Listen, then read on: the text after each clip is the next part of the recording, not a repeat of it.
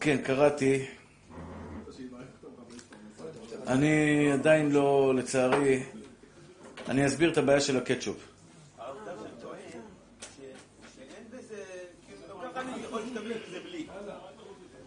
אה, אבל אתה משפר את הכלי. להצלחת דניאל יוסף בן אתי, יאיר בן יעל ונדב בן מירב. משה לוי והבשר. טוב, רבותיי היקרים, יש עוד מישהו לעילוי נשמת רפואת, הצלחת, כאבי גב, כאבי גרון, רומטיזם? די, יאללה, הבנו את הרעיון, אנחנו צריכים להתחיל ללמוד תורה. היום לומדים הלכות טוחן. אני ברשותכם אסביר רגע לפני כן את הבעיה של הקטשופ, למה לא הצלחתי למצוא יותר בקטשופ. הקטשופ, אה, כשפותחים אותו בשבת חדש, אז דרכו, של, דרך פתיחת הקטשופ, פותחים את ההברגה, מוציאים את, ה, את האלומיניום הזה וסוגרים אותו בחזרה, אוקיי? יש פה לכאורה מלאכת מכה בפטיש. לא בפתיחה של, ה, של האלומיניום, זה, זה, זה כמו חומוס, זה כמו מעדן, זה כמו גבינה שמותר לפתוח בשבת. כי הדביקו את זה על מנת לפתוח. אה, כן, אתה רוצה להגיע לאוכל שבפנים, כן? זה אפשר לקרוא לזה דרך אכילה. עכשיו, הבעיה העיקרית פה, אני אסביר לכם. המשנה ברורה כותב שהברגה בכלים זה נקרא מלאכת בונה או מכה בפטיש. מה זה נקרא הברגה בכלים? הברגה בכלים זה נקרא כשאתה לוקח עכשיו, אה, למשל, כוס. פעם היו כוסות כאלה שהרגל שלהם הייתה מוברגת אל הגוף של הכוס. הייתה הברגה. כותב המשנה בסימן שי"ג, המשנה ברורה, שהפוסקים הסכימו שכל כלי שאתה מחבר אותו על ידי הברגה, למשל, מטאטא, אתם מסכימים איתי, גם אתם לא מסכימים איתי, זה לא יעזור לכם, מקל מטאטא ומטאטא, לחבר אותו בשבת אסור. מג"ב, לחבר אותו ל... ל... ל איך קוראים לזה? ל, ל, ל, לקל, למקל שלו, אסור. שנייה ממי, אסור. מה למדת מזה?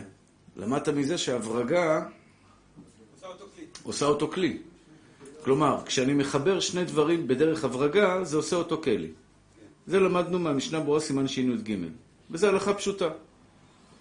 עכשיו, אה, כשאני לוקח עכשיו אה, אה, קטשופ, פותח אותו, מוציא את האלומיניום, ולאחר מכן מבריג בחזרה את ההברגה שלו, את, ה, את הזה שלו, אני לכאורה, בלי, נכון שזה היה לפני כן שם. אתה יכול לטעון שזה כבר היה לפני כן שם. ההברגה הזו שעשיתי היא לא הברגה חדשה, היא הייתה שם לפני כן, אבל גם במטאטא שהיה לפני כן, אסור להחזיר אותו בשבת. הברגה מטאטא שהיה מחובר לפני כן למקל שלו, אני השתמשתי בו, והמקל השתחרר וברח מהמקום, אני אסור לי להחזיר את זה בשבת.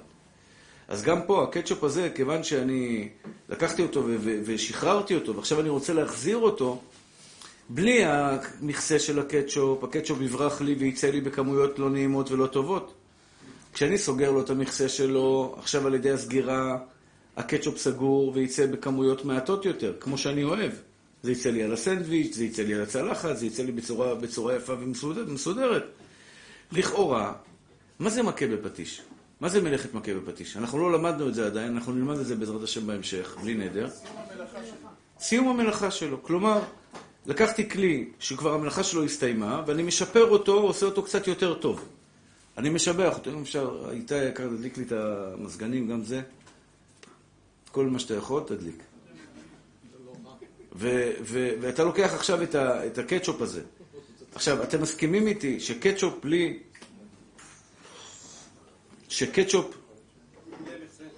בלי מכסה פחות נוח לשימוש מאשר קטשופ, קטשופים עם מכסה. עכשיו, אם זו הייתה הברגה זמנית, כמו בקבוק קולה, שאני סוגר על מנת לפתוח, אז זה בסדר. זה לא מתקן כלי, זה סוגר על מנת לפתוח. אבל פה זה לא הברגה זמנית, זה הברגה קבועה. אף אחד לא פותח בסוף את הקטשופ.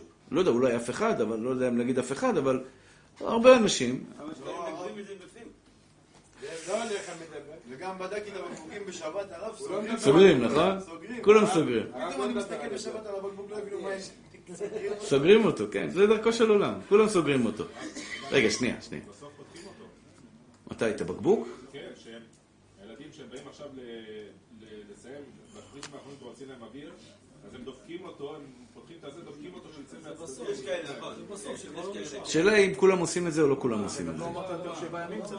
אתה מבין? אני לא בטוח שכולם עושים את זה. זה... בסדר, יכול להיות שכן. הרב חיים רבי, שיהיה בריא, שלח לנו תשובה, אני צריך להחזיר לו בלי נדר תשובה. אני באמת מנסה להקל, אני לא מנסה להחמיר. יש רבנים שמחמירים מחמירים וזהו, אני לא מחפש להחמיר, אבל אני לא מוצא היתר. הרב חיים רבי הביא ראייה, לכאורה ראייה יפה. אבל מחילה מכבודו, זה קצת לא דומה, ל, לא דומה לנידון, לא, לא דומה לראייה. בסטנדר, סטנדר שעולה ויורד. סטנדר שעולה ויורד, הרב עובדיה כתב להתיר.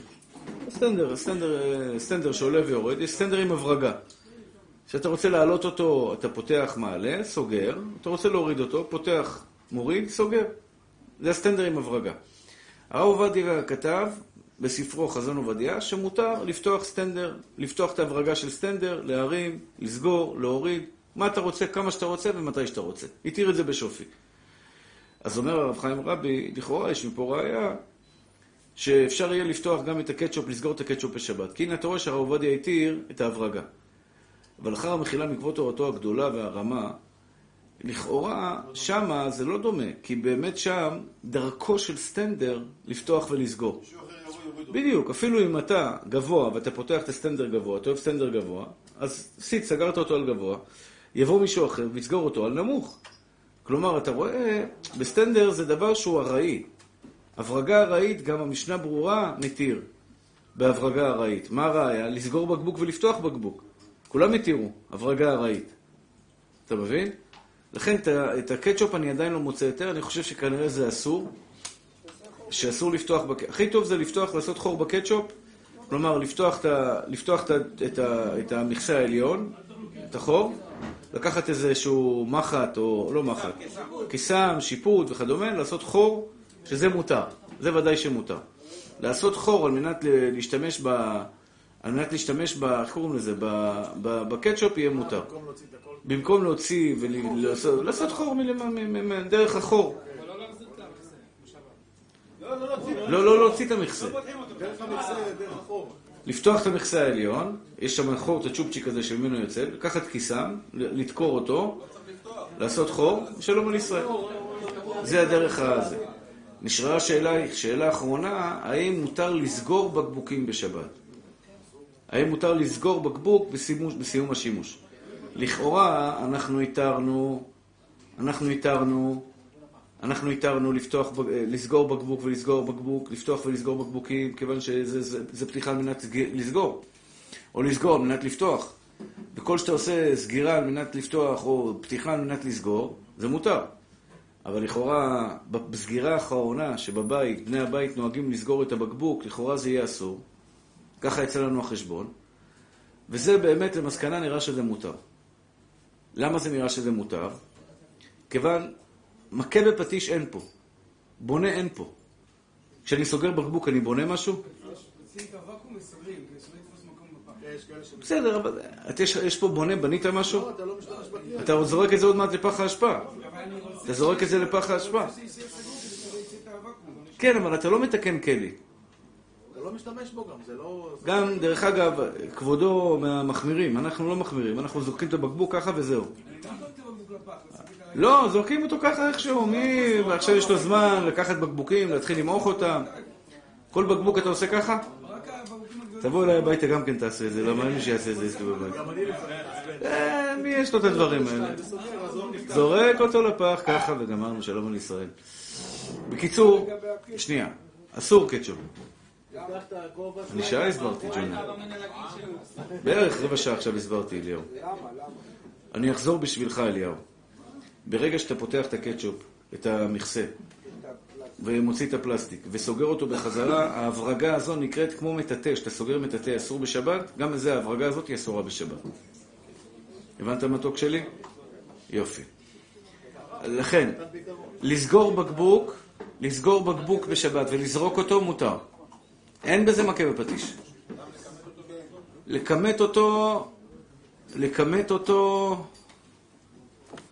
ברוך אתה אדוני, אלוהינו מלך העולם, שהכל נהיה בדברו.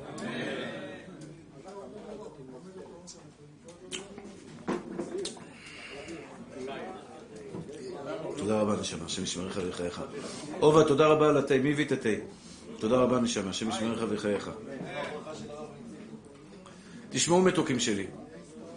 תשמעו צדיקים שלי. הוא שואל עכשיו לכמת את, ה... את הבקבוק. האם מותר לכמת את הבקבוק בשבת או אסור לכמת את הבקבוק בשבת? אתה אתה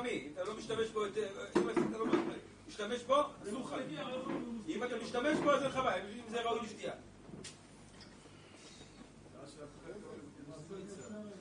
יפה הרב חיים, טוב, לכאורה מביא ראייה יפה, אבל זה לא כל כך דומה לראייה.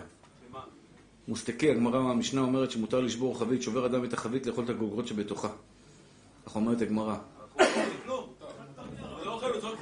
תוספות מעמידים את זה במוסתקי.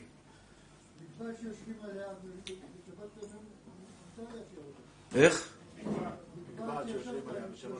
אה, כן, רבי פסח. ברוך השם, באור היום חכם. לחתוך את הבקבוק של הקטשופ לשתיים עם סכין? מה זה? למה? מה עשה לך הקטשופ שאתה... אה, להוציא את השאריות של הקטשופ.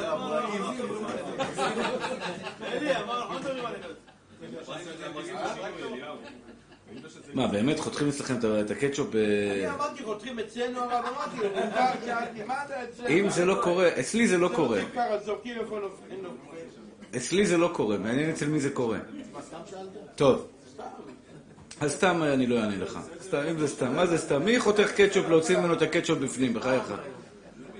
טוב. אה, נמשיך הלאה, רבותיי. אנחנו בהלכות... אה, המועכים אותו בשבת. האם מותר למעוך בקבוק בשבת? לכאורה, הבקבוק אפשר להחזיר אותו חזרה, נכון? לא, אני אגיד לכם מה הדילמה שלי. הדילמה שלי, יש מלאכת בונה ויש מלאכת סותר. יש, אדם עכשיו, בא, בא לו לשבור כוס בשבת. לקחת כוס, צריך לזרוק אותה. הילדים עשו בלאגן, הוא רוצה להפחיד אותם. לקחת את הכוס, צריך לשבור אותה על הרצפה. צריך טיפול פסיכולוגי, זה בלי שום קשר, זה בעיה רצינית. אבל כן, יש, יש היוונים שהם שרים שירים, שוברים, שוברים צלחת. שבת חתן של קהילה יוונית, או יאסו, יאסו, יאסו, טראח, שוברים צלחת. מותר לשבור צלחת בשבת או אסור לשבור צלחת בשבת? התשובה היא אסור, ודאי שאסור. כשם שיש מלאכת בונה בשבת, כך יש מלאכת סותר בשבת. אמנם זה רק מדי רבנן, זה סותר שלא על מנת לבנות, אבל אסור לסתור בשבת. סתם לקחת עכשיו כלי ולשבור אותו בשבת, אסור. לקחת כלי, לשבור אותו. לקחת עכשיו בקבוק, לקרוע אותו לחצי, לשבור אותו לחצי. אם אין לך סיבה לעשות את זה, אסור. אתה מבין? אז ממילא, אם הבקבוק הזה, כשאתה עכשיו מועך אותו, אתה הורס אותו, ואי אפשר יהיה להשתמש בו יותר, אז זה אסור. אבל אם אתה לא הורס אותו, רק מכמת אותו, זה מותר. לא הרסת אותו, אתה יכול... למה לא? למה לא? כן, הוא מתנפח בחזרה. תביא אותו לאליהו, הוא ישפץ לך אותו בחזרה. הוא ייקח אותו למוסך, הוא יתקן את זה, יסדר את זה, לא בעיה. לא בעיה. אם אתה מסדר אותו ואתה מנפח אותו כדת וכדין, בסדר, זה לא שבור לגמרי. כן, אורי, מה רצית? התבלבלת, בסדר, יופי. אני שמח לחזור. כמו כוס חד פעמית, כן. לא העניין של השבירה, העניין של הסגירה של הפקק. האם אני מותר לסגור את הפקק? אמרתי מותר. אחרי שמעכתי. מותר. מותר. אנחנו בהלכות טוחן, רבותיי. מלאכת טוחן היא לא מלאכה ארוכה, מלאכה יחסית קצרה, אבל צריך לדעת את הכללים במלאכת טוחן. סימן שכ"א. זה חלק בסימן שכ"א. ככה, מלאכת טוחן, מה זה נקרא מלאכת טוחן? יש מלאכה והיפוכה. מלאכת טוחן זה שאני לוקח דבר שלם וטוחן אותו לחתיכות. הטוחן בשבת חייב קורבן חטאת. כמו שהמבשל בשבת חייב קורבן חטאת, כמו שהמבעיר בשבת חייב קורבן חטאת, כשם שהמלבן בשבת חייב קורבן חטאת, כך הטוחן בשבת חייב קורבן חטאת. יש קצת רעש ב... יש איזה משהו ששם זה. הטוחן בשבת חייב קורבן חטאת. עד כאן, מה זה נקרא מלאכת טוחן? אז יש לנו כמה כללים במלאכת טוחן. כמדומני הגמרא אומרת, אמר רב פפא, היי מאן דפרים סילקה בשבת, חייב קורבן חטאת. יש מחלוקת בראשונים, אדם שלוקח עגבנייה וחותך אותה לחתיכות, או נמכת אותי ממה, בסדר, בסדר, תודה מתוק. איתי בן רחל ודורון ישי בן רחל יזכו בזיווגים הגונים במהרה. אה, אמר רב פפא, איימן דפרים סילקה, חייב קורבן חטאת. מה הכוונה? יש בזה מחלוקת בראשונים. אדם שלקח עגבניה, חתך אותה לחתיכות קטנטנות, האם חייב קורבן חטאת? זה נקרא מלאכת תוכן? שאסורה, שהתורה אסרה לנו? יפה. זה כבר, זה כבר דיונים. אני כרגע דן בעיקר המלאכה. שימו לב, בגמרא כתוב, אותו בן אדם שפורס סילקה, סלק, בשבת, חייב קורבן חטאת. נחלקו הראשונים, מה מיוחד בסלק? למה איימן דפרים סילקה? דווקא סלק. שאלה בראשונים, דיון בראשונים. הרמב"ם כותב, הטוחן ירק על מנת לבשלו, חייב קורבן חטאת. מדייקים בזה האחרונים, מה זה על מנת לבשלו? משמע שדווקא דבר שאי אפשר לאכול אותו ככה חי, רק על ידי בישול כמו סלק, דווקא אותו, מי שטוחן אותו בשבת, חייב קורבן חטאת. אבל אם אני טוחן, תהיו סבלניים מתוקים שלי, נשימות עמוקות דרך הבטן, תעשו מדיטציה, אני עוד, אני מסביר, תהיו סבלניים. אדם שלוקח, מדייק, מדי, מדייקים בלשון הרמב"ם, שאומר שהמחתך ירק דק דק על מנת לבשלו, מדייקים בלשון הרמב"ם, שדווקא, שדווקא אם אתה לוקח ירק שלא ראוי לאכילה וחותך אותו דק דק, דווקא אז חייב קורבן חטאת. אבל אם זה ירק, אני אגיד לכם מה השאלה. איך אני יכול לאכול בשבת? כשאני אוכל, אני טוחן או לא טוחן? אני טוחן. אז איפה זה דרך אכילה, איפה זה לא דרך אכילה? אתן לך דוגמה. אני לא, אדם, נגיד יש לו שיניים חלשות, או שאין לו שיניים. כמו אצלנו אחד בקהילה הלך לרופא ערבי באיזה כפר, רצה לחסוך 20 אלף שקל, הרס לו את כל השיניים, משתבח שם מולד. יצא בשן בעין יצא, בלי שיניים, בלי כלום. בסוף עכשיו הולך לשלם כפול אצל יהודי. אין לו שיניים, מסכן. הוא עכשיו רוצה לאכול מלפפון. הוא רוצה לאכול מלפפון. איך יאכל מלפפון? אין לו מספיק שיניים כדי לטחון את, ה, לטחון את, ה, את, ה, את המלפפון, אתה מבין? אז מה, התורה אמרה, תבלע את המלפפון כמות שהוא? אל תחתוך אותו, דק דק? מה? התורה אוסרת על בן אדם מסכן בלי שיניים לטחון את המלפפון? אז מה, אתה אומר, אם הוא חותך חתיכות דקות כדי להכניס לפה, זה מותר. או שהוא טוחן בשיניים, זה מותר. לפני כן, זה אסור. איפה הגבול? איפה הגבול? הבנתם מה שאני אומר? לטחון בשיניים מותר. בן אדם שלא יכול לאכול בלי זה, ואתה טוחן לו על מנת שיאכל, למשל תינוק, לאכול בננה. תינוק בן שבעה חודשים, שמונה חודשים, טוחנים לו בננה, בננה זה מאוד בריא לילד, טוחנים לו בננה כדי להאכיל אותו. עכשיו, תהילו, תתח... לא תטחן לו את הבננה, מסכן, איך ילד יאכל את הבננה? אתה רוצה להאכיל אותו בננה בשבת קודש. אז האם הוא יהיה מותר? אסור? אותו דבר אבוקדו. אתה רוצה לקחת את האבוקדו ולעשות אותו, מה שנראה ממרח אבוקדו. האם מותר למרוח אבוקדו לעשות ממרח אבוקדו בשבת, או אסור?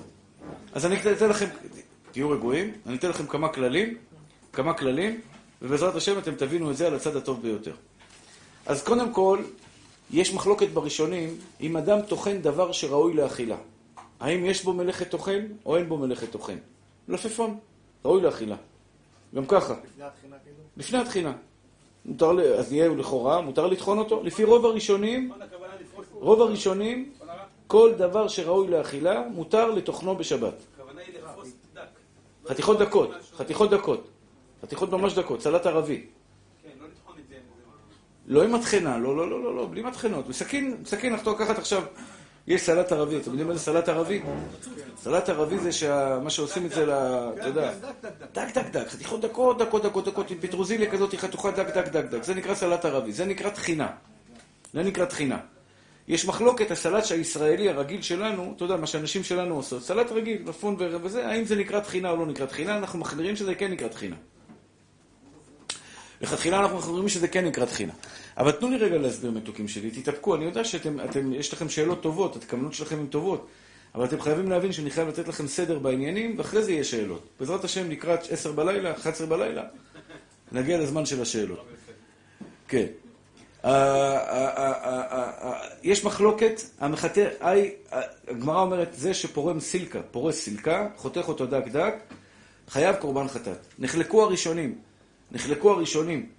מה זה סילקה? מה מיוחד בסילקה? רוב הראשונים סוברים דווקא דבר שלא ראוי לאכילה בלעדי החיתוך או בלעדי הבישול. כלומר, כשאני לוקח דבר, למשל, היה לי ויכוח עם חבר באמריקה, למדתי איתו גמרא, והיה כתוב בגמרא שאפשר לאכול סלק, הסלק שלנו, האדום. זה לא סלק האמיתי של הגמרא, אבל לא משנה. הוא אומר לי, אפשר לאכול את זה חי. אני אמרתי, סלק, מי אוכל סלק חי? בדרך כלל מבשלים אותו.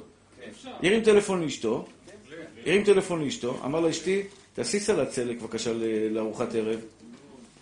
הגעתי הביתה, אשתו, שתהיה בריאה, הכינה סלט מסלק חי, חתכה אותו חתיכות דקות, סלק, מה? עם כל מיני דברים, לא יודע בדיוק עם מה, סלק אדום, חי, כשאתה חותך אותו חתיכות דקות, הוא בהחלט ראוי לאכילה, אם מטבלים אותו בלימון ושמן, טעים מאוד. טעים מאוד. כלומר, זה ודאי, בסדר, אני לא ידעתי מזה, אני לא ידעתי מזה, שיש כאלה שאנשים שעושים את זה, אבל ברוך השם, יש אנשים שעושים את זה. רוב הראשונים סוברים, אם לקחתי עכשיו איזשהו ירק, ושאי אפשר לאכול אותו כמות שהוא, אי אפשר לאכול אותו כמות שהוא, חתכתי אותו חתיכות דקות, דקות, דקות, דקות. ועל ידי שחתכתי אותו חתיכות דקות, עכשיו אני יכול לאכולו, על זה כתוב שהוא חייב קורבן חטאת. זה דאורייתא. כי לפני כן, לפני החיתוך, לא יכולתי לאכול אותו. אחרי החיתוך, פתאום אני יכול לאכול אותו, זה כאילו בריה חדשה הגיעה לעולם, כאילו בישלתי אותו, כאילו תיקנתי אותו. התחינה הזאת, אליהו היקר, זה ודאי אסור. אז זה סלק. זה סלק. אבל, אבל, אבל, והרמב"ם אומר שאני מחתך ירק על מנת לבשלו. גם זה משמע שזה ירק שאתה לא יכול לאכול, לאכול אותו כמות שהוא. למשל תפוח אדמה. האמת, תפוח אדמה זה מוקצה, אסור לגוע בו בכלל. אבל נגיד אם יש לך עכשיו איזשהו דבר, איזשהו, איזה, איזשהו ירק או, או, או פרי, שאתה רוצה לבשל אותו, אבל לפני כן אתה חותך אותו, חתיכות דקות. אתה רוצה, מה שנקרא, חתיכות דקות להכין אותו לפני כן.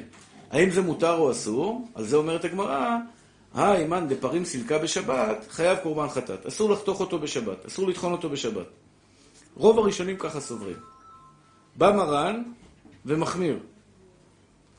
בא מרן ומחמיר, וכותב, שימו לב ללשון של השולחן ערוך, סימן שכ"א, סעיף, סעיף י"ב.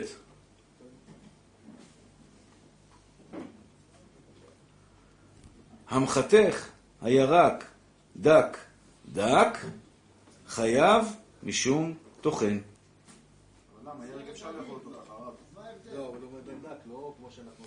המחתך הירק דק דק, חייב משום טוחן. מרק לא- מרן לא חילק. מרן פסק כמו המרדכי שמחמיר, שאפילו ירק שאתה יכול לאכול אותו חי, עגבניה, מלפפון, חסה, כוסברה, פטרוזיליה, מכונת כביסה, ספה, מזנון, שטיח, אל תיזכר, כל הדברים האלה מותר, אסור. מי שמחתך עכשיו מלפפון, שימו לב, לשון מרן, וככה אנחנו פוסקים, אתם יודעים שאנחנו הולכים כמו השולחן ערוך. אדם עכשיו שהלך ולקח מלפפון וחתך אותו ירק דק דק, כאילו עישן סיגריה מלבורו בשבת, וכשייבנה... לא, מלבורו אדום. וכשייבנה בית המקדש בעזרת השם במהרה בימינו, הוא יקנה כבש תמים בין שנתו לעולה, כבש שמן וטוב, פה במושב נחלים מוכרים כבשים, והזכיר טנדר עם משאית מאחורה, עם מקום לכבשים, וייסע לירושלים להקריב קורבן חטאת על זה שהוא חתך מלפפון דק דק. ככה מרן פסק. המחתך הירק, דק דק, ולא חילק בין ראוי לאכילה, לא ראוי לאכילה, אלא בכל גוונה, בכל סוגי המלפפונים, גזר, עגבנייה וכדומה, חייב קורבן חטאת. גם אם סמוך לסעודה. עכשיו שימו לב. רגע, אני קראתי לכם מרן, תהיו סבלניים מתוקים שלי. אורך רוח, אורך רוח. תראו, אני יכול להיות רב שבא אומר לכם קיצורי הלכות והולך הביתה. אני רוצה ללמד אתכם את ההלכה בצורה יפה, בצורה מסודרת, שיהיה לכם את המקורות שלה. כדי להבין. הרב עובדיה, שיהיה בריא בגן עדן, אני רגיל להגיד שיהיה בריא, אבל כבר בגן עדן, עליו השלום, מביא בבית יוסף, שזה הקדמה לשולחן ערוך, מביא בשם תשובת הרשב"א. אומר הרשב"א, דע לך, שמה שכתוב המחתך ירק דק דק חייב קורבן חטאת, זה דווקא שהוא עושה את זה לא סמוך לסעודה. אבל אם עושה את זה סמוך לסעודה, מותר לכתחילה. זה דרך אכילה. איך, איך בן אדם יאכל? אמרתי לכם, בן אדם בלי שיניים. מה אתה רוצה מבן אדם בלי שיניים? איך יאכל? אני זוכר, היה לי דוד כזה, עליו השלום. שלא היה לו שיניים. הוא היה אוהב בשר על האש, כל יום אשתו הייתה על האש. או הוא או אשתו, כל יום. מנגל על האש, עד שהלכו לו השיניים. אז הייתה, אשתו עושה לו קבב. הייתה לוקחת בשר טחון, קבב, עושה לו בשר טחון על, הש, על, המ, על השיפוד, שיפוד ממתכת, לא היה שיפוד מתכת אמיתי, והייתה עושה לו סלט, חתיכות קטנטנות, מסכן, היה בלי שיניים, מה יעשה מסכן? אומר הרשב"א, מה אתה אוסר עליי לחתוך את הירק דק דק? איך אתה רוצה שאני אוכל? יש דברים שהם בלתי אפשרי לאכול בלי שאני אחתוך אותם. במיוחד למי שהשיניים שלו קצת חלשות. לכן אומר הרשב"א, בתשובת הרשב"א, שימו לב, בתשובת הרשב"א הביא אותה בית יוסף, שבתשובת הרשב"א כתוב שלחתוך ירק סמוך לסעודה מותר. מאיפה הראייה שלו? מבורר. אומר כמו שבמלאכת בורר, במלאכת בורר מותר לברור לאלתר, לקלף ביצה סמוך לסעודה, לקלף קלמנטינה סמוך לסעודה, לקלף תפוז סמוך לסעודה, לברור אוכל מתוך פסולת סמוך לסעודה, כמו שבבורר מותר לאלתר, כך בתוכן גם כן יהיה מותר לאלתר. כך כותב הרשב"א. איך שמה זה לא מתקן הרב? שנייה, שנייה, שנייה. ככה כותב הרשב"א. ומרן הבית יוסף כותב, וסברה יפה היא, וסברה נכונה היא. והדברים, הוא חיזק את דברי הרשב"א, קילס אותם. שדברי הרשב"א דברים יפים ונכונים וכולי, איזה יופי. כתב, ככה כתב מרן הבית יוסף על דברי הרשב"א, אפילו ששאר הראשונים לא כתבו את זה, זה רק הרשב"א. שאר הראשונים לא כתבו את זה. עכשיו, בשולחן ערוך הוא לא הביא את הרשב"א הזה. בשולחן ערוך מרן לא הביא את הרשב"א הזה. רק כתב המחתך הירק דק דק, חייב קורבן חטאת. יש חלוקה בין דק דק. לא, מחתך ירק דק דק. אני מדבר על דק דק. הרשב"א דיבר על דק דק. עכשיו תראו איזה תירוץ יפה שמעתי. אז קודם כל, הרב עובדיה אומר, אז מה אם הוא לא הביא את זה בשולחן ערוך? הוא סמך על הבית יוסף. וזה מחלוקת בין הרב עובדיה לשאר אחרוני זמננו. החזון איש מחמיר. החזון איש חולק על הבית יוסף. הוא אומר, מה פתאום? אין כזה דבר לאלתר. המחתך ירק דק דק חייב קורבן חטאת. אשכנזים, אלו שהולכים כמו החזון איש, אוי ואבוי להם, אסור להם לעשות סלט בשבת. רק חתיכות גדולות. חתיכות גדולות, מלפפון, חתיכות גדולות, עגבניה, ח- זה. כמה זה דק? חתיכות גדולות זה עדיין סלט. כן. אני לא יודע להגיד לך הגדרה של דק, אני לא יודע, אני לא מצאתי, עגבניה. לא מצאתי הגדרה לדק. חזון איש גם בקבוק קולה לא פותחים בשבת. בסדר. שנייה, שנייה. הם מתאפקים רבע שעה ומתפוצץ להם. תתאפקו, מתוקים שלי, תתאפקו. אני שמח שאתם בעניינים, אני לא מזלזל בזה, חס ושלום, אבל אני לא יכול, אני לא יכול לסיים מהלך, אני צריך לסיים מהלך. אז מקשים הרבה על הרב עובדיה, הרבה לא הסכימו איתו, אבל דעתו של הרב עובדיה איתנה, ולדעתי ודאי וודאי שאפשר לסמוך עליו. אני אגיד לכם למה. זו מחלוקת בין האשכנזים, וכמה מחכמי הספרדים גם חלקו על הרב עובדיה. אמרו, אין להתיר לחתוך סלט דק דק לאלתר. אז קודם כל אני אגיד לכם מה הרב עובדיה אומר. הרב עובדיה אומר ככה, אם זה סמוך לסעודה, עכשיו מאוד חשוב לדעת, יש לפעמים שהבעל חוזר מבית הכנסת, אצלנו למשל יש שיעור בין מנחה לערבית, בין, בין, בין, כן, בין מנחה לערבית בליל שבת של שעה.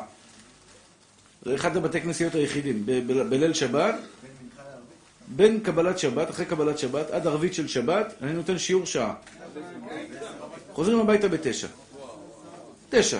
בסדר, אנשים. יש אנשים שבאים, יש אנשים שבאים. לא. יש לך ילדים קטנים, שמעון? אתה, מה אתה דואג לילדים קטנים? אתה תבוא לשיעור. תראה איך הוא נלחץ, כאילו אני הכרחתי אותו לבוא לשיעור שלי. אנשים באים, אל תדאג, ברוך השם, הכל מלא. יש אנשים אוהבים דברי תורה, מה לעשות? כל השבוע הם לא יכולים לשמוע דברי תורה. באים פעם בשבוע, שומעים שיעור תורה. חיזוק, אמונה, ביטחון, מידות. אחרי הארוחה כבר השתבח שמו כולם... בזמן האחרון קצת אני מפקשש אותו, כי אני מגיע מאוחר, אבל יש לי שיעור גם כן, כן. בקיצור, מה אני רוצה להגיד לכם?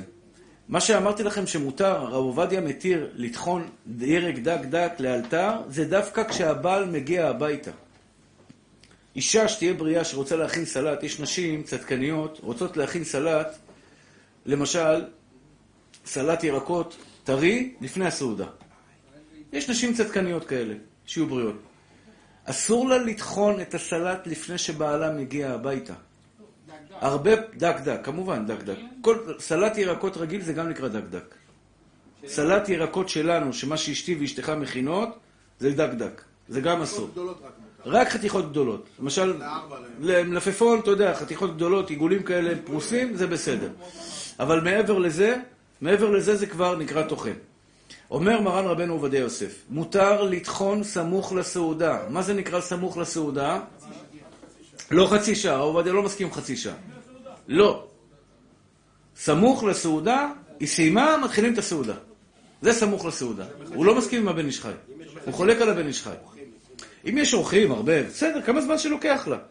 אבל ודאי וודאי וודאי שלדעת מרן רבנו עובדיה יוסף, וככה ההלכה כמובן, שאסור בשום פנים ואופן לטחון לפני שהבעל מגיע מבית הכנסת. למה? לפעמים, שבת בבוקר, יש הג'חנון ש, של התימנים. היום זה לא רק התימנים, כולם אוכלים ג'חנון. כן? כולם אוכלים ג'חנון. עכשיו, הג'חנון יש לו רסק, רסק העגבניות. יש את האנשים המפונקים שלא יכולים לאכול רסק מאתמול. זה, זה, לא, זה לא טעים להם. הוא רוצה לעשות רסק מהיום. זה טוחן, יפה מאוד. אז במגרדת ודאי שאסור. בפומפייה ודאי אסור. מי שמגרד בפומפייה. יגרדו אותו. כן. רגע. עוס. הסכת. דברי... עובדיה, עובדיה, למה אתה עונה לו? הוא לא שאל אותך, אבל הוא שאל אותי מה. לאט לאט שם. דברי חכמים בנחת נשמעים ימתום. אה, זה לא בדיחה, זה אמיתי. אחד צועק, רבים, צעקות, באגרסיביות, אתה לא מבין מה אתה מדבר. פתאום הוא צועק לו, דברי חכמים בנחת נשמעים ממטומטם.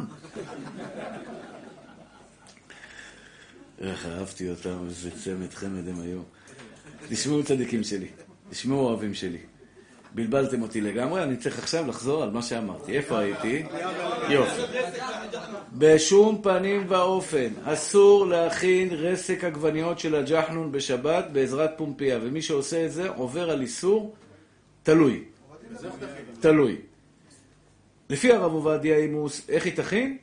תיקח סכין, תיקח סכין. אני לא יודע, אני לא טבח. אני אומר לך מה מותר לפי ההלכה. לתימנים יש את זה? לפי ההלכה. לא, גם לא, מה פתאום? חס ושלום. האוכל. מה פתאום? נו, אז מה אם זה אוכל שלהם? מה? חס ושלום. יאכלו מאתמול, יעשו מאתמול. אני אומר, אם יש אישה שמתעקשת להכין לבעלה רסק עגבניות טרי באותו יום, תיקח סכין, אני לא יודע איך היא תעשה את זה, תחתוך, תרסק את העגבנייה דק, דק, דק, דק, דק, דק, דק, דק, דק, כמה שהיא יכולה בעזרת סכין, סמוך לסעודה, יאכלו ענבים ויסברו. אבל, תדעו לכם, סמוך לסעודה זה לא לפני שהבעל מגיע מבית הכנסת. למה? הרבה פעמים אה, קורה שהבעל מתעכב בביאתו מבית הכנסת. הרבה פעמים, כמה פעמים קרה לך, נגיד אתה מסיים תפילה ב-10 וחצי בבוקר, או 11 בבוקר, אתה הולך, לב... אתה הולך בדרך הביתה, אשתך יודעת, 11 ורבע אתה מגיע הביתה. והנה, לפתע פתאום, היה שבת חתן. פתחו שולחן כיד המלך, ביצים חמות, ביצים חומות, כל מיני ג'חנונים, ברוקסים, כל מיני מלפפונים, הרינג, כל מיני דברים טעימים, ואתה, לשם שמיים, חייב לסעודת מצווה. זה חמור מאוד מי שלא אוכל לסעודת מצווה. ממש איסור חמור. ואתה יושב איתם בסעודת מצווה, ואתה רוצה לאכול איתם, לקיים, תואמי החיים זכו. ויש אנשים, יש מאמר של הבעל שם טוב, שכמעט כולנו, ללא יוצא מן הכלל, מאוד מהדרים בו. הבעל שם טוב הקדוש אומר שכל יהודי שהוסיף קילו בשומנים שלו, זה הוסיף עוד יהודי בעולם. ויש עניין שיהיה עוד יהודים בעולם. כלומר, כל קילו שאתה מוסיף, זה עוד נפח של יהודי בעולם. זאת אומרת, מרבה קדושה, מרבה טהרה בעם ישראל. ולכן אנחנו משתדלים מאוד ללכת, כן, לפי הבעל שם טוב, להחמיר ולאכול כמה שיותר דברים טובים כדי... אה, לא, אני... התנאים היו גדולים, ברוך השם. כן, היו גדולים. היו שני שברים, בטן מול בטן, שני שברים עוברים להם מתחת לבטן. אה? זה היה לא אביי ורבא, זה היה רבי אליעזר. ו... ו... ו... כן, שני שברים עוברים ביניהם, והגמרא אומרת שמת רבי אליעזר, רבי יהודה הנשיא הציע נישואין לאשתו של רבי אליעזר. היא הייתה, היה שור עובר מתחת לבטן, היא הייתה גדולה, ברוך השם, אבל אז זה היה היופי. היה היופי, היה אישה כזאתי, זו הייתה אישה שנשיא ישראל, רבי יהודה הנשיא, הציע לה נישואין. כן. גם בטריפולי, לא? רק בג'רבה? טריפולי טבעיים.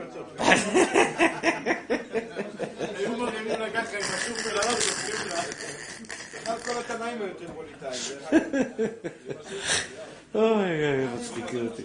טוב, למה הם העגבנייה במגרדת אסור? אתם מאבדים לי, אתם מאבדים לי את הריכוז, מתוקים שלי. נחזור לעניין של אסור במגרדת, בשום פנים ואופן, נקרא עובדין דחול. עובדין דחול, אסור לגרד במגרדת. עוד מעט, תנו לי צ'אנס, תנו לי רגע להסביר, מתוקים שלי. אני, בעזרת השם ובסייעתא דשמיא, נשתדל להסביר ככל יכולתי, בתנאי שתיתנו לי רגע קו של מחשבה, כדי שאני אספיק להעביר את המסר. מותר לדעת מרן רבנו עובדיה יוסף לטחון, לחתוך ירק דק דק על מנת לאכול לאלתר. לכן, אישה שאוהבת להכין לבעלה, אשת חיל, השתבח שמולד, אוהבת להכין סלט ירקות טרי. אומרת, תגיד לה, נשמה טהורה שלי, כל עוד לא חזרתי מבית הכנסת, אל תחתכי סלט, אל תקלפי ביצים, אל תעשי לא בורר ולא טוחן, כל עוד לא הגעתי מבית הכנסת. ודאי, גם ביצים, מה השאלה? זה גם... לא, לא מצד טוחן, מצד בורר. כשהיא מקלפת ביצים צריך לאלתר, נכון? זה בעיה. בעיה, הרב עובדיה אומר. זה בעיה. היא אשתך, נגיד, אתה מגיע ב-11 הביתה. דוגמה, כן? ב-11 אתה מגיע הביתה.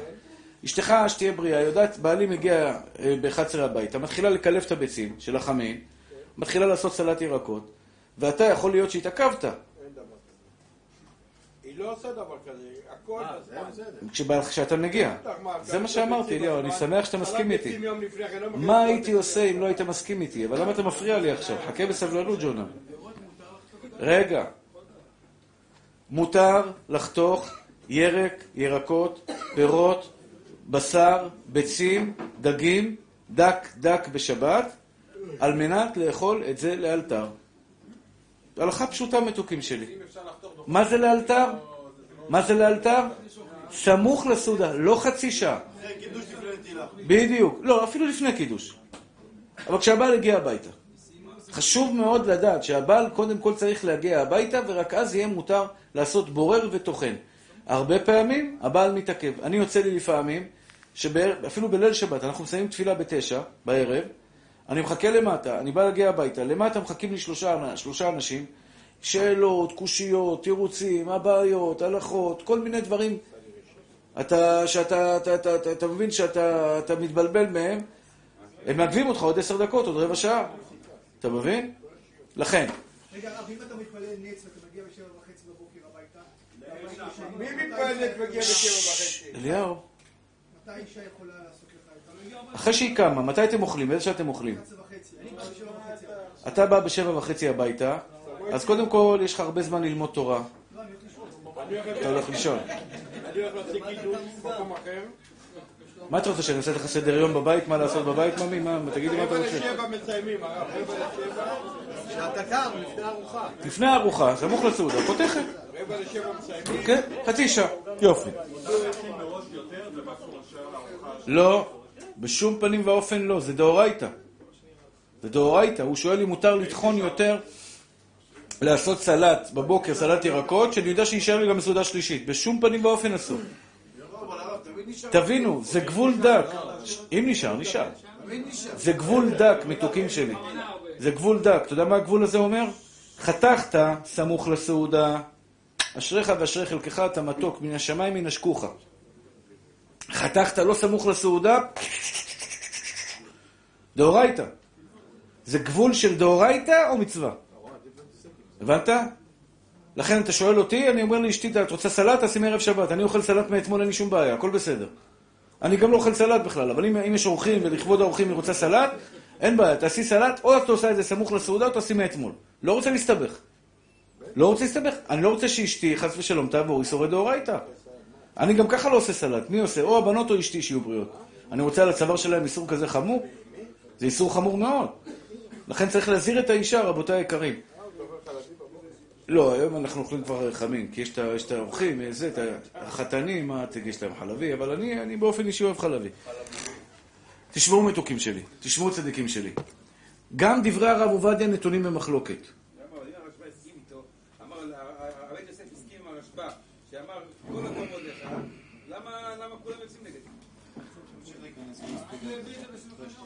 כל? קודם כל, כי, כי בית יוסף הסכים עם הרשב"א. בית יוסף הסכים עם הרשב"א, אבל הם טוענים למה הוא לא הביא את זה בשולחן ערוך. הרבה טעויות יש בשולחן ערוך. לא, לא טעויות, חס ושלום. לא כאילו. הרבה, יש, לא סתם מרן, לא סתם, לא סתם מרן לא כתב את זה בשולחן ערוך. יש צריך להיות סיבה, למה הוא השמיט את זה מהשולחן ערוך, אתה מבין? דבר כל כך, אז יש כאלה טוענים, הוא חזר בו. הוא חזר בו. אני אגיד לכם, אני אגיד לכם. יש פה שלוש שיטות, ב... אני לא רוצה להסתבך איתכם, לא רוצה להרכיב, לסבך אתכם, אני רוצה לתת לכם הלכות פשוטות. אני אגיד לך את זה בשתי מילים. יש שלוש שיטות באליהו, תוריד את המשקפיים, תעזוב את הטלפון. יש שלוש שיטות בטוחן.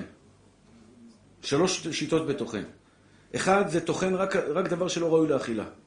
או לבשל. השני, זה מרדכי, כל סוגי התחינה. והשלישי זה הרשב"א, שאומר לך שאסור כל סוגי התחינה, אבל סמוך לסעודה מותר. המ- בבית יוסף מרן לקח את- השיטה האמצעית, שזה רוב הראשונים. לפי הרשב"א ורוב הראשונים שמותר, לכן בית יוסף הלך לפי זה. הרב עובדיה הולך עם זה עד הסוף. עד הסוף. מותר, רוב הראשונים, ככה הוא סובר, רוב הראשונים שמותר לאכול. אשכנזים צריכו להחמיר. לא לעשות סלט ירקות בשבת. לאשכנזי, רוב האשכנזים לכאורה, אשכנזים אני לא יודע איך להכריע להם, כי כל אחד יש לו את הרב שלו, אתה מבין? אחד הרב אלישיב, הרב החזון איש, אחד הרב הזה. קשה לי מאוד להגיד לו מה, איך לפסוק. אצל הספרדים יש לנו את הרב עובדיה, אנחנו הולכים אחרי הרב עובדיה. אבל אני מזהיר אתכם, כל מה, ש, כל מה שדיברנו עד עכשיו זה רק אם אתה טוחן סמוך לסעודה לאלתר. סמוך לסעודה לאלתר. לכן, אישה שרוצה לרסק בעזרת מזלג, זה אני חושב גם החזון איש מתיר, בעזרת מזלג, לטחון, ב, אה, איך קוראים לזה? אה, בננה, אבוקדו, או כל, כל דברים אחרים, כל, כל מיני דברים ש, שלא יודע, באיזה עוד דברים שרוצים אה, לטחון אותם בשביל התינוק, מותר יהיה לעשות את זה בעזרת מזלג, אם אתה עושה את זה סמוך לאכילה של התינוק. גם שום לסלט אם אתה רוצה. כן, כן, לחתוך יהיה שום דק דק. אבל אבוקדו לא לתינוק, לנו. לארוחה, סמוך לסעודה, אותו דבר, סמוך לסעודה. זה אני זוכר שגם החזון איש מקל. גם החזון איש מקל אם אתה עושה את זה בעזרת מזלג. זה נקרא שינוי. בעזרת מזלג זה נקרא שינוי.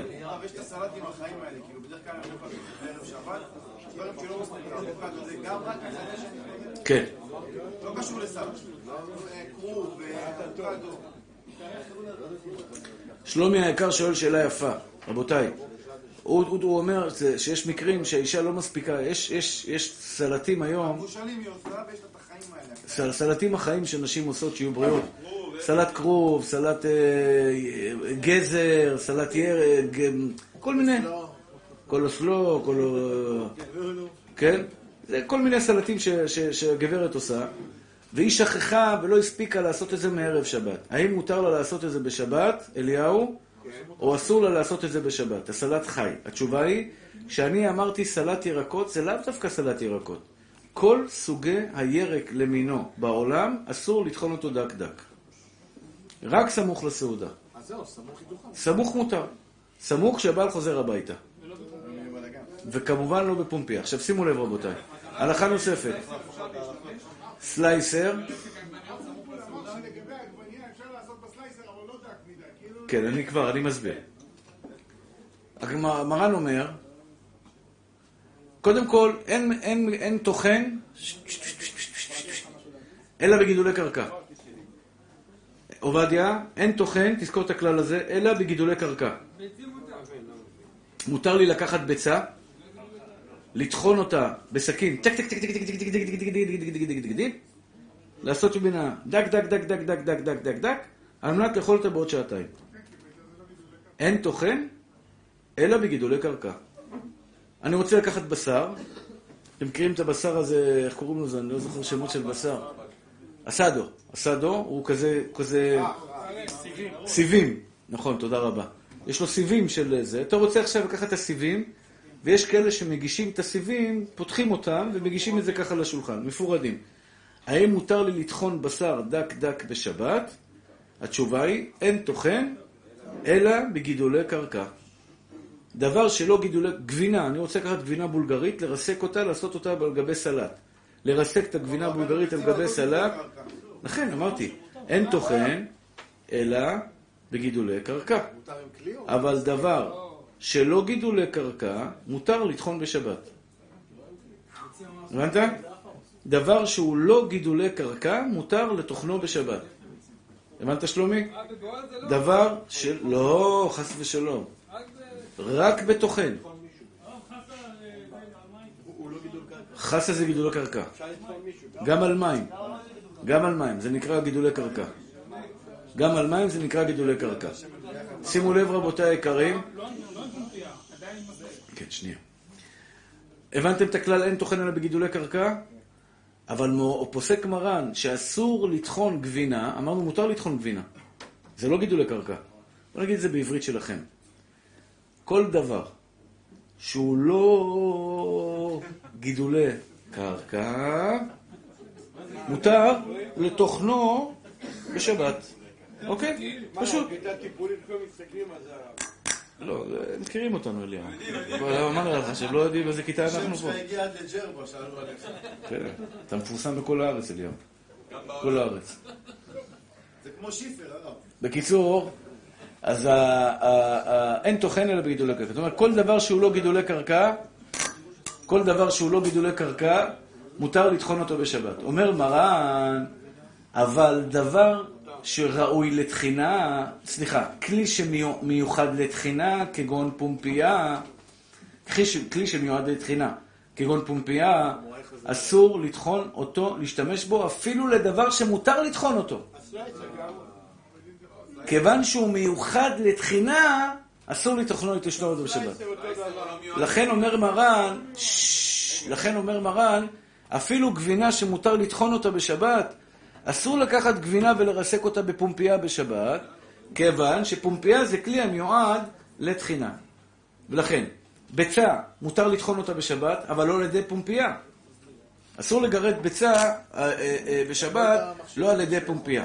יש את הסלייסר של הביצים, שאתה לוקח ביצה, פורס אותה, פורס ביצים, מותר להשתמש בזה בשבת.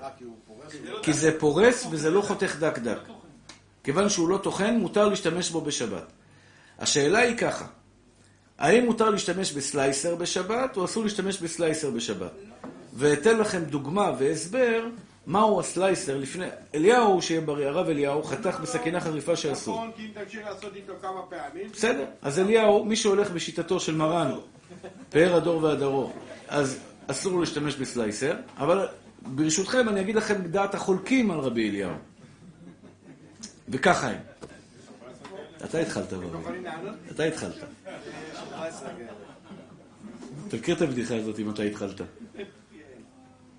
נכנס למשרד עורכי דין איזה אחד מעבול בלי שכל בלירה, אתה יודע, לא משנה מאיזה, זה בא, נכנס למשרד, אומר, תשמע, אני רוצה להיות עורך דין.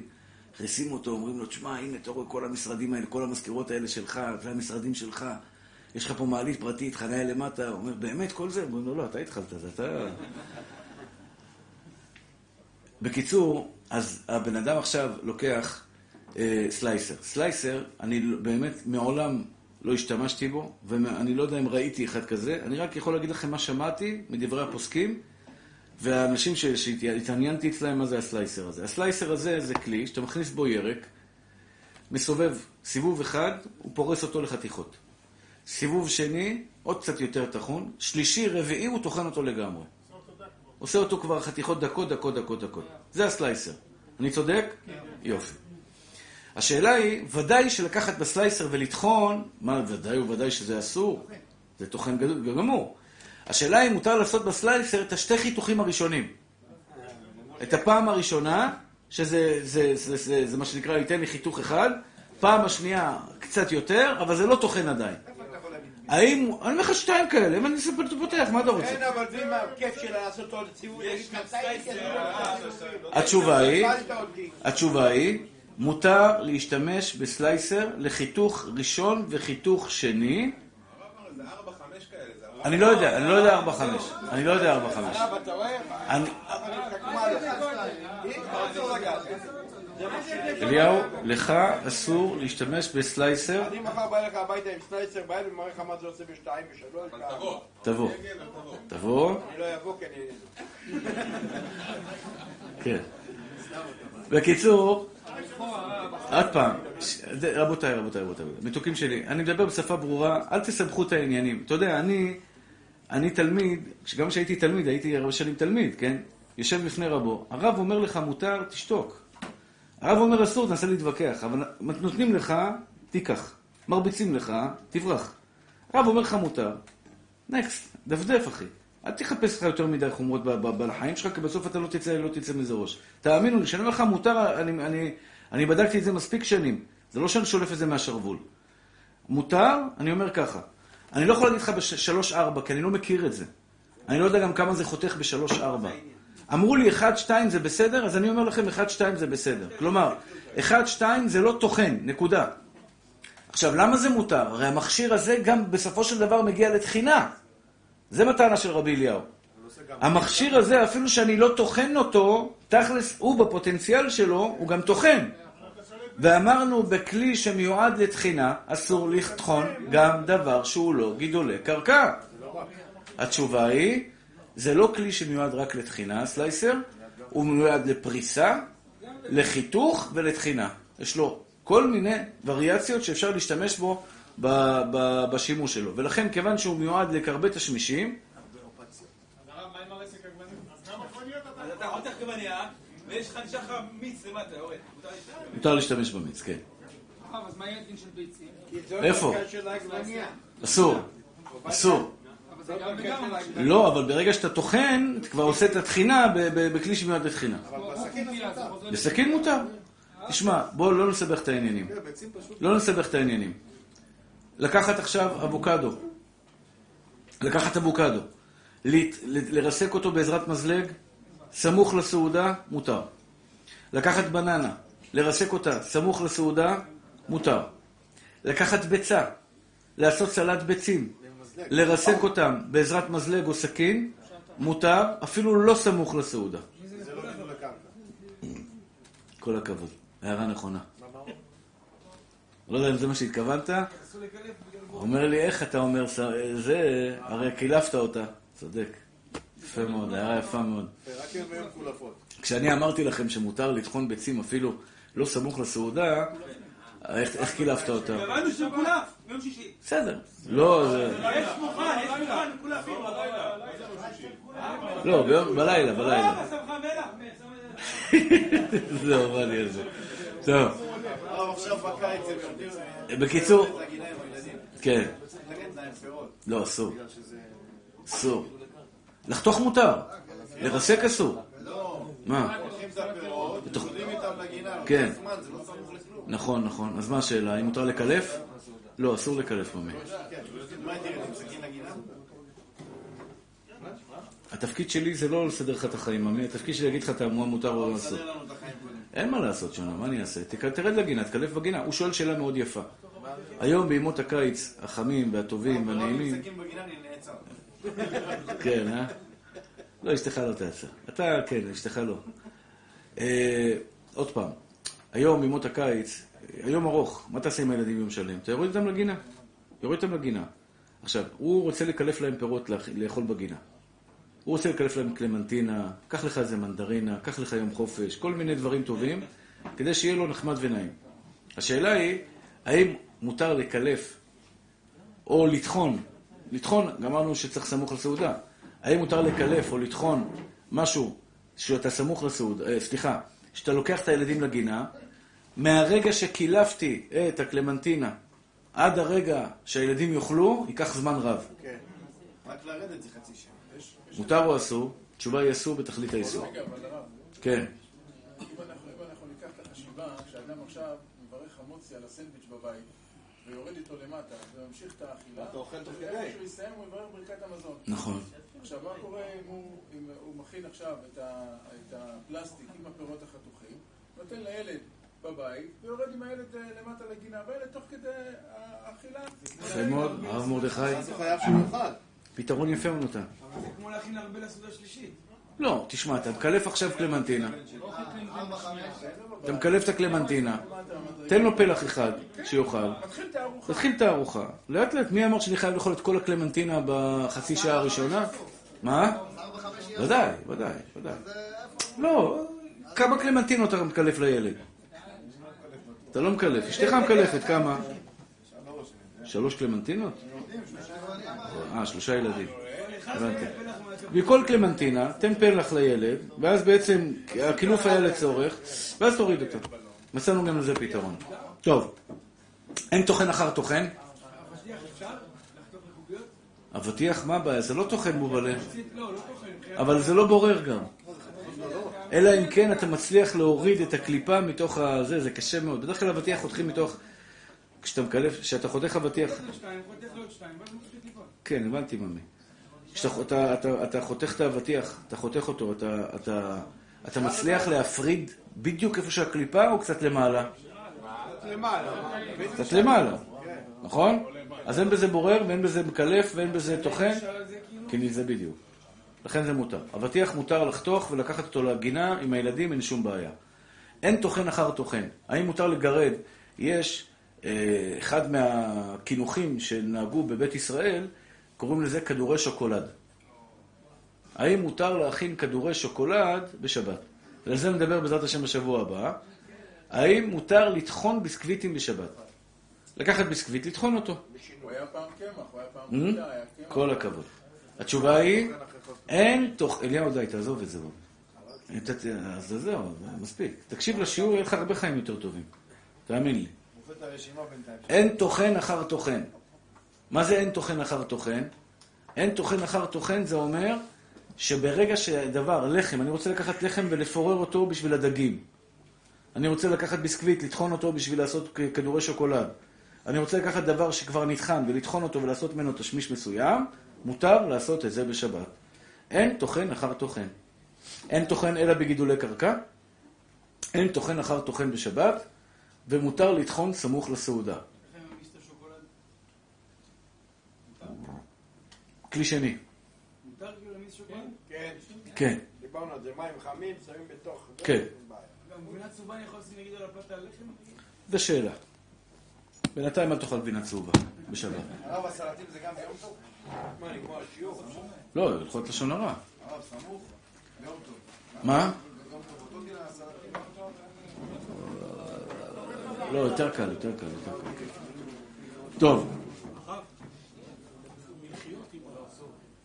או, אסור. טוב, תודה רבה שהערת לי את זה. יש במסעדות האקסקלוסיביות, יש מלחייה ופלפלי, פלפלייה, שטוחנים. כן, אתה בא לי איזה אחד, עושה לי ככה עם ה... הסתכלתי על זה, אמרתי, זה אסור בשבת. לא, לא חשמלי. לא חשמלי. יש לך חשמלי אתה? זה גם אסור בשבת, לא פראייר, אליהו. אני מדבר על מטחנה ידנית. זה טוחן מאמי. זה טוחן בכלי שמיועד לתחינה. יש את זה בפלפל, בפלפל שחור. וגם במלח. גם במלח. זה כביכול המלח נטחן עכשיו, יש לו יותר כזה טעם טעים. טעם טעים תעשה בבית שלך, בתהילים תקרא בבית. אתה פה לא עושה, בשבת אסור לעשות את זה. הבנתם מתוקים שלי? את כל, ה... כל הדברים האלה שטוחנים אותם בשבת, בשום פנים ואופן אסור לעשות את זה בשבת קודש. זה טוחן בכלי המיועד לתחינה, והטוחן בשבת חייב קורבן חטאת. כן מתוק. מותר להכין טחינה בשבת, שבוע הבא, בלי נדר בישועתו ובעזרת השם, אה, בעזרת השם ובישועתו, אני אסביר, לך? אני אסביר איך, אה, אה, אה, אה, איך, איך מותר לעשות טחינה, איך מותר את כל הדברים האלה. האם מותר להכין חילבה? האמת היא.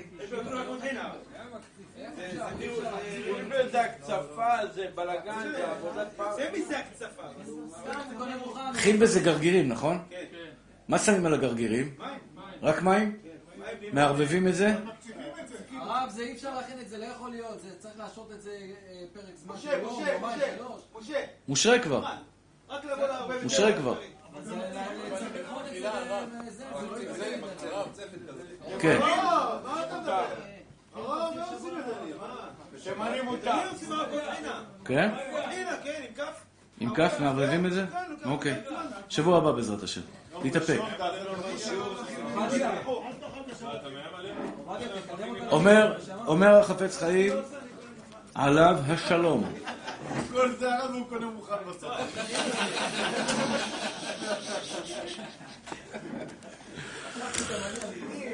כן. טוב. תשמעו מתוקים שלי. יש הלכה בהלכות לשון הרע, ladies and gentlemen, מתוקים שלי, הסכיתו, שמעו והחכימו. הלכות לשון הרע. דבר שמפורסם ברבים, כותב הרמב"ם, דבר שמפורסם ברבים, דבר שכבר כולם יודעים אותו. אני יודע, זו דוגמה שבן אדם נכנס לבית סוהר. כל העולם יודע שהוא הואשם בבית משפט, הורשע, והוא נכנס לבית סוהר. אומר הרמב"ם, מותר לספר את זה. מותר לספר את זה. לא מוסיף, אבל סתם לפעמים, אתה יודע, אתה אומר את זה, אתה מספר איזה סיפור בדרך אגב. למשל, זוג שהתגרש. האם זה נקרא לשון הרע כשאני מספר עליהם שהם התגרשו? זה לשון הרע? לא, זה ידוע, מה לא ידוע, דחילה. ב- בגירושין זה לא דבר שהתפרסם, הדבר שבן אדם מתגרש? בטח שזה יתפרסם. מה? אוקיי, אבל עדיין, עדיין אין בזה משום לשון הרע. ככה כותב החפץ, ככה כותב הרמב"ם, בהלכות דעות להרמב"ם, שכל דבר שנתפרסם כבר, אין בו משום לשון הרע. אבל הוא בתנאי שלא יתכוון להעביר את הכל. כלומר, שלא תתכוון לבזות אותו. אם אתה מספר סיפור, אפילו שהוא דבר מפורסם, אבל אתה חס ושלום מתכוון לבזות בן אדם, לבזות אותו, זה אסור. כלומר, אם אתה מספר סיפור, לפעמים אתה מספר סיפור על פלוני, בלי, באיזשהו הקשר, פלוני אלמוני ישב בכלא, אוקיי? ואתה לא מתכוון לב- לבזות אותו, אתה לא מתכוון לגנות אותו, אתה לא מתכוון חס ושלום אה, לפגוע בו. אתה מספר את הסיפור כהווייתן, את הסיפור כהווייתו, באיזה הקשר שלא יודע מה ההקשר שלו, אבל הקשר אחר. אז זה אומר הרמב"ם שזה מותר. ולצערנו הרב, הרבה לוקחים את זה בגלל שזה דבר כביכול מפורסם, דבר שזה מפורסם, ועושים מזה מה שנקרא מטעמים. כלומר, ומדברים על זה וכולי וכולי וכולי.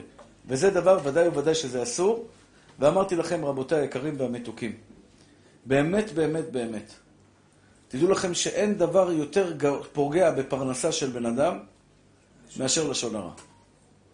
אין דבר יותר, ככה כותב הרמק, רבי משה קורדוברו, רבו של רבנו הארי. אין דבר יותר פוגע בפרנסה של האדם יותר מה, מה, מה, מה, מלשון הרע. עכשיו, מה תגיד לי?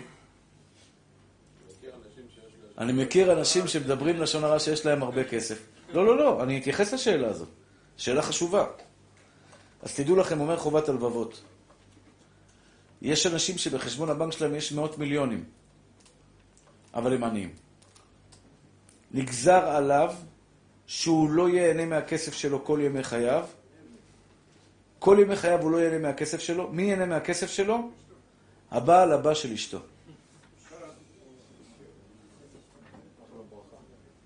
ככה כותב חובת הלבבות. מה זה הבעל הבא של אשתו? נגזר עליו 100 מיליון דולר, אבל הוא עני מרוד.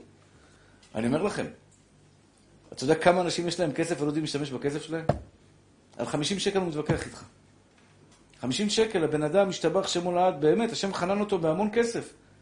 בן אדם נגזר עליו, זה לא משנה אם יש לך כסף או אין לך כסף. אם יש לך ברכה או אין לך ברכה. מצד אחד, יש אחד שמרוויח 10,000 שקל בחודש, אבל חי כמו king. חי כמו king. מרוויח 10-15 אלף שקל בחודש, השולחן שלו, שולחן מלכים. שולחן מלכים. מה זה בשפע גדול, ישתבח שמו לעד, הילדים שלו מרגישים טוב, אשתו שמחה, אשתו מאושרת. למה? יש לו ברכה בבית. לא מצא הקדוש ברוך הוא כלי מחזיק ברכה לישראל יותר מהשלום. שנאמר, אדוני עוז לעמו ייתן, אדוני יברך את עמו בשלום. באמת, האהובים שלי, אני רוצה בטובתכם, תשתדלו מאוד בבית שלכם לא לדבר לשון הרע.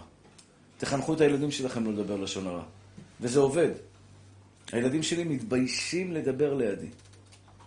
גם כשהם לא מדברים לידי, הם כבר, הם כבר, ברוך השם, הנגע הזה של לשון הרע יצא מהבית. יודעים, אצלי על השולחן, אין סיכוי בעולם שתלכלך על מישהו. ואם נפלט למישהו משהו בשולחן שבת, אני דופק על השולחן דפיקה חזקה, כן, ואומר, רבותיי, עד כאן תחום שבת. לא מדברים פה לשון הרע. לא מלכלכים על אף אדם. והכי, והכי חשוב זה, רבותיי היקרים, אתה יודע איך, איך תגיע לזה? תתחזק באמונה. איך קשור לשון הרע לאמונה? אני הגעתי למסקנה.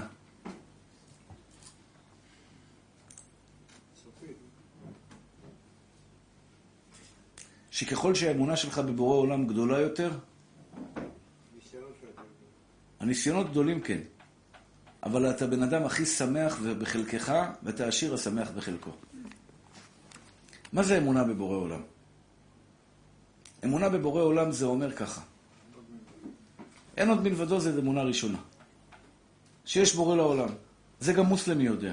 אל אללה אל אללה. אללה אללה, הוא אומר לך זה. יש להם איזה משפט, אני לא יודע להגיד אותו. לא, מה אתה ממציא?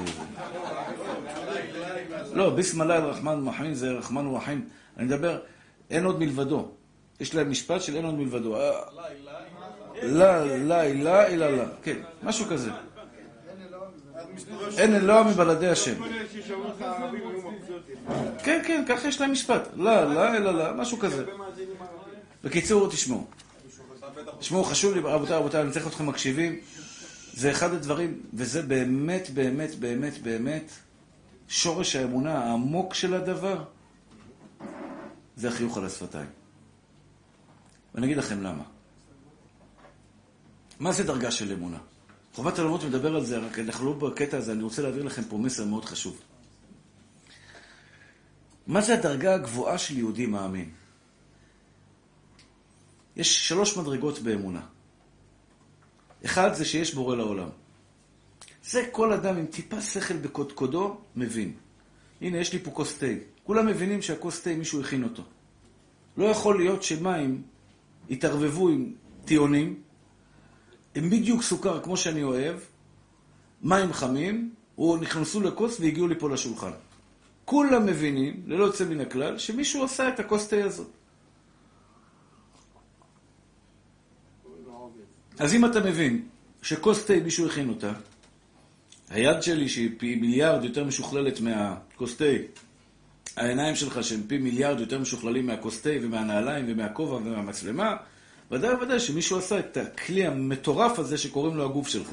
פשוט, שמש, ירח, כוכבים, חמצן, פירות, ירקות, דגים, בשר, ירק, עצים, אקלים, אטמוספירה, השתבח ויתעלה לשם עולם. אמונה פשוטה, גם מוסלמי, גם נוצרי מאמין בה. נוצרי גם כן מאמין בה. השתבח שם עולם. דרגה שנייה באמונה, זה לדעת שלא רק שהוא ברא את העולם, אלא כל מה שקורה לך בחיים שלך, זה ממנו יתברך. כל מה שקורה לך בחיים שלך, כולל אשתך, עשתה, לקחה, קנתה, הביאה, לכלכו עליך, כל מה שקיבלת, כל מה שלקחו לך, כל, כל דבר ודבר שקרה לך וקורה לך בכל רגע ובחמך, זה גזירת המלך. אין אדם נוקף אצבעו מלמטה, אלא אם כן גזרו עליו מלמעלה. זה דרגה שנייה באמונה, לא כולם מאמינים בזה, מי שהגיע לזה זכה. נכון. קיבלתי, כשאתה מקבל מכה ממישהו, אתה מבין שזה באמת השם, סליחה, כואבת לי הברך, לא קיבלתי מכה מאף אחד. סתם דוגמא אני נותן לכם, כואבת לי הברך, ברוך השם, אני לא מתלונן. אבל זה משהו שמלווה אותי. אף אחד לא נתן לי מכה, אף אחד לא קיבלתי מכה. פשוט מאוד, הברך כואבת לי. אני מבין שזה הקדוש ברוך הוא השתבח שמולד. השם נתן לי כאבים בברך, הכל בסדר. אבל אם מישהו היה נותן לי חס ושלום מכה בברך, והייתה כואבת לי הברך, פה היה לי קשה להגיד בורא עולם. כי מישהו אחר כביכול פה התערב בכל העניין. אבל זה דרגה גבוהה. מה הדרגה הכי גבוהה? שזה גם דרגה גבוהה. יותר קשה להכיל את זה. למשל, לפעמים אתה מרים את הראש מעל. מאיפה במטבח, והדלת, השפיץ של הדלת פוגע לך בדיוק במרכז. אתה מכיר את זה? זה כואב, השתבח שם עולד. איי, מי לא סגר את הדלת? בא לך לתפוס אותו, לחנוק אותו. מי לא סגר את הדלת של, ה... של המטבח? אומר לך הקדוש ברוך הוא, זה אני. על מי אתה צועק? זה אני. עקצו אותך בכסף. אוי, השתבח שמולד. מה זה עקיצות? איזה עקיצות? חגיגות. כתוב לי פה על המצח, עקוץ אותי. אני אומר לך, אנשים באים, ועד היום אנשים מאמינים שהם יכולים לעקוץ אותי. תביא לי 40 אלף. אני צריך עזרה דחופה, אני צריך 40 אלף. לא, היום כבר. מה פתאום, אסור לך זה. תלוי למי. אתה מכיר אנשים שאמרו על הרב? מה אתה מכין? כן, מה, אתה רוצה לעקוץ גם כן, ליאור? כאלה, מחפש אתה. מחפש את הגדול. בקיצור, זה גם מאת השם. מה הדרגה הכי גבוהה? תיקחו את זה הביתה, יש לי שתי דקות להסביר לכם את זה. שכל מה שקורה לכם בחיים, שכל מה שקרה לכם בחיים, וכל מה שיקרה לכם בחיים, הכל לטובה. איזו השיר? אתה יודע מה זה השיר השמח בחלקו, אחי? אני דיברתי אתמול על ילדות, והבנתי שנגעתי בהרבה נקודות. יש אנשים שעברו ילדות קשה. מכות, חגורות, כפכפים, עוני. לא משנה, לא משנה. יש כאלה שסובלים מזה. הטרדות. אני אומר לך, אני הייתי במקום שילדים היו מוטרדים מינית באופן קבוע. אני לא נעים לי לדבר על זה, אני מתבייש. אני רוצה להגיד לכם דבר אחד. מי שמאמין באמת, יודע שגם הילדות הכי קשה בעולם היא לטובתו. אני אספר לכם סיפור כואב, כדי שתעריכו את מה שיש לכם בבית. סיפרתי את זה אתמול. יום שני מגיע לי בן אדם, דופק לי בדלת, אני אמור לצאת לדימונה. אני בא לצאת מהדלת, דופק לי בן אדם, עומד לי בדלת עם דמעות הרב, תן לי להיכנס הביתה, אני חייב לדבר איתך. מתיישב, מתחיל לבכות. בוכה. עכשיו אני רגיש, אחי, אני, אני, אני, אני גם בתקופה רגישה. אתה יודע, יש תקופות שאני פחות מכיל. היום אני בתקופה שאין לי כוח, אני לא יכול לשמוע צרות. אני, אני שומע צרות, אין לי ברירה, אבל זה, זה, עושה לי, זה עושה לי רע בנשמה. הוא מתיישב ובוכה, ואני אני אומר לו, אתה רוצה שגם אני אבכה איתך? תגיד לי, תגיד לי מה, מה קרה. לפחות שאני אדע על מה אתה בוכה, שאני אבכה איתך ביחד. הוא אומר לי, לפני שלושה חודשים אשתו הלכה ללדת לידה רגילה, רק לא עשו אולטרסאונד, לא היה כלום. הלכו ל... עם בורא עולם. כלום לא עשו, שום בדיקה. לידה רגילה, אצלם, יצא להם ילדה בלי ידיים. אין ידיים, אין גפיים. ואז גם אני התחלתי לבכות. הוא רוצה שאני אנחם אותו. אני רוצה לתפוס את הסיפור הזה ולהגיד לכם ככה. אשתו בדיכאון. הוא בדיכאון, אשתו כנראה קצת יותר. אתה יודע מה זה לחזור הביתה? שלא תדעו, שלא תדעו. אני רוצה שתחזרו הביתה ותראו את הילדים שלכם. עד היום לא חשבתם על זה, אבל תגידו תודה רבה שנולדו לכם ילדים בריאים ועם ידיים ורגליים. אנשים לא מעריכים את זה עד שאתה לא שומע כזה סיפור, אתה אומר, מה, יש כזה דבר? כן, אחי. לא? ומה הוא היה עושה? היה מפיל? על הצוואר שלך שיפיל? שלי. אל תדאג לקדוש ברוך הוא. אתה דואג לקדוש ברוך הוא? גם? אתה, אתה, אתה דואג לקדוש ברוך הוא? מי, מי גזר את הגזירה הזאת? לא